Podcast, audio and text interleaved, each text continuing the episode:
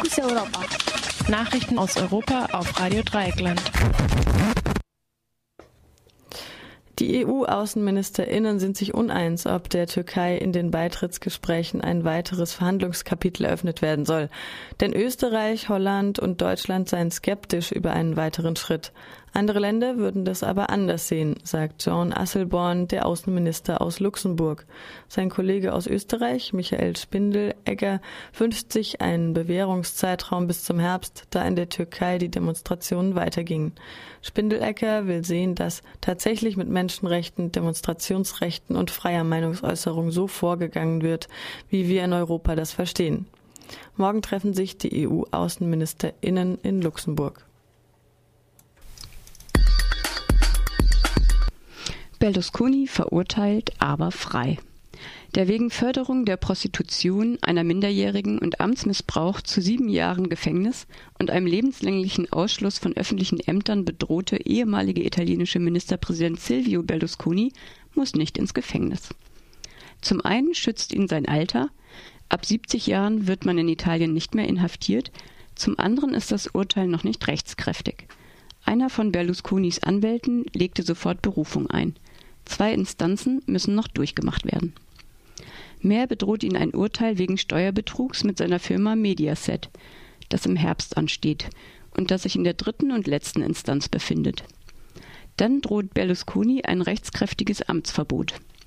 Allerdings kann Berlusconi den Ministerpräsidenten Enrico Letta unter Druck setzen. Der Sozialdemokrat Letta ist auf die Stimmen von Berlusconis Partei Volk der Freiheit angewiesen. Brasilianische Präsidentin kündigt Volksabstimmung über Reformen an, Protestierende überfahren. Die brasilianische Präsidentin Dilma Rousseff hat nach einem Treffen mit VertreterInnen der anhaltenden Protestbewegung und Regionalpolitikern ein Referendum über Reformen angekündigt. Unter anderem soll Korruption schärfer bestraft werden. Außerdem will Rousseff unter anderem mehr in Bildung und Nahverkehr investieren. Kurz nach der Ankündigung fuhr ein Auto in eine Straßensperre aus Autoreifen in der Stadt Kristalina und tötete zwei Demonstrantinnen. Der Fahrer flüchtete.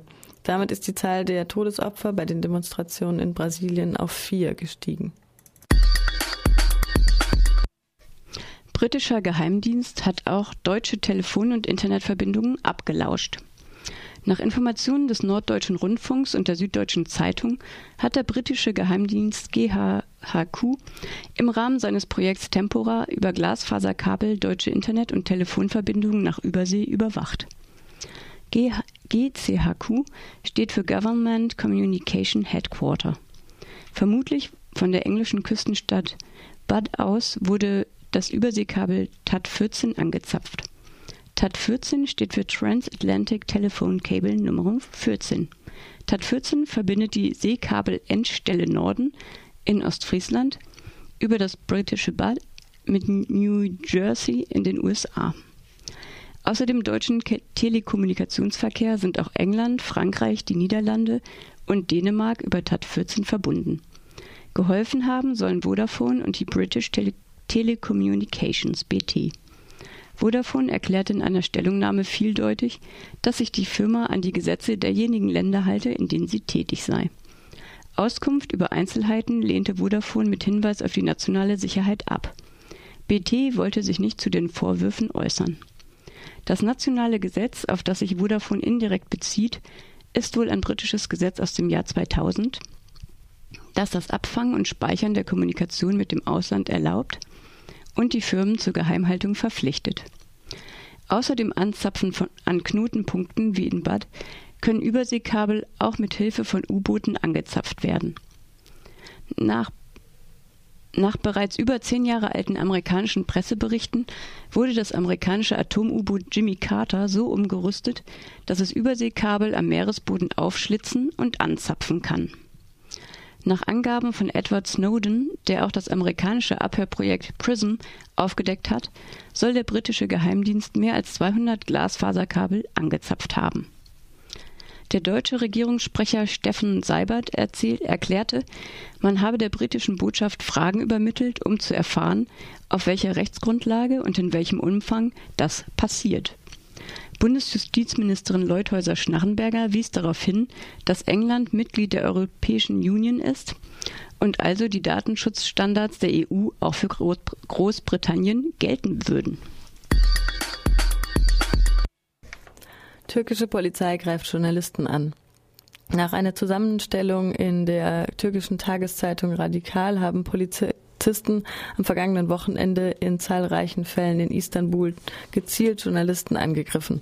Dabei machen sie keinen Unterschied zwischen türkischen und ausländischen Medien. Die gleichen Vorwürfe erhebt auch die türkische Journalistengewerkschaft T G S. Demnach wurde der Reporter der regierungsnahen Zeitung Today's Saman, obwohl er seine Pressekarte gezeigt hatte, ins Gesicht geschlagen. Obwohl sie ebenfalls ihre Pressekarten gezeigt haben, wurden zwei Reporterinnen der Zeitung Radikal mit Polizeiknüppeln geschlagen und beleidigt. Ein Kameramann, ein Kameramann von C N N International wurde, während, der Aufnahme, während er Aufnahmen machte, von Polizisten getreten. Dem Herausgeber der Zeitung Birgün, Budak Öz, wurde mit Gewalt die Gasmaske heruntergerissen, wobei er am Ohr verletzt wurde. Zwei Kameramänner von Al-Jazeera T V wurden von mehreren Polizisten geschlagen. Dies sind nur einige der bekannten Beispiele. Der Vorsitzende der Journalistengewerkschaft T G S, Erkan Ipekci, bestätigte auf Anfrage von Radio Dreieckland die Vorfälle.